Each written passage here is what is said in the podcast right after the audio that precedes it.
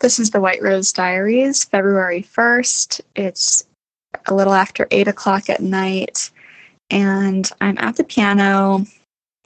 I don't know what I'm going to do. to be honest, it's been a day where I have been kind of busy and I just have not felt motivated to write. I did a lot of writing yesterday. I made some progress on a song that is a bit of a complicated mess. Not really, but it, it's it's a more complex uh, thing that I'm trying to do here, sort of weaving together two songs into one. Um, I actually made really good progress on it, and then I worked on some other arrangements.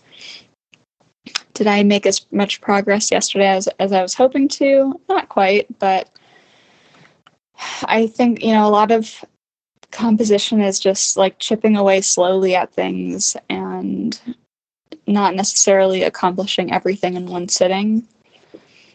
But what I've felt, at least over the last week, is if I have a big writing day, then I feel just kind of spent the next day. And that was sort of me today. I just didn't really feel up to it. But the good news is that I have this audio diary where you know, even though I have not necessarily left a message every single day, um, I have done it almost every day. And it's just a reminder to me that I need to, you know, stay accountable and keep going.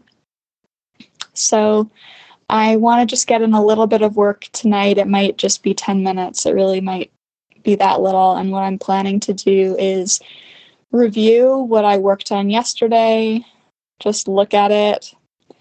Um, I might make a little might, might look a little bit at the script,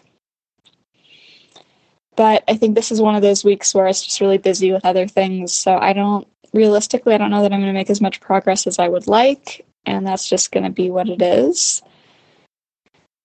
So yeah, but you know, it's the beginning of a month, and I I'm actually really pleased with what I accomplished in January, and um, I think I'll feel that way at the end of this month. And I'm choosing to not feel worried and stressed about the fact that right now I might not be putting in like hours upon hours this week. So that's the update for tonight. Um, hopefully, I'll have something more interesting to share tomorrow.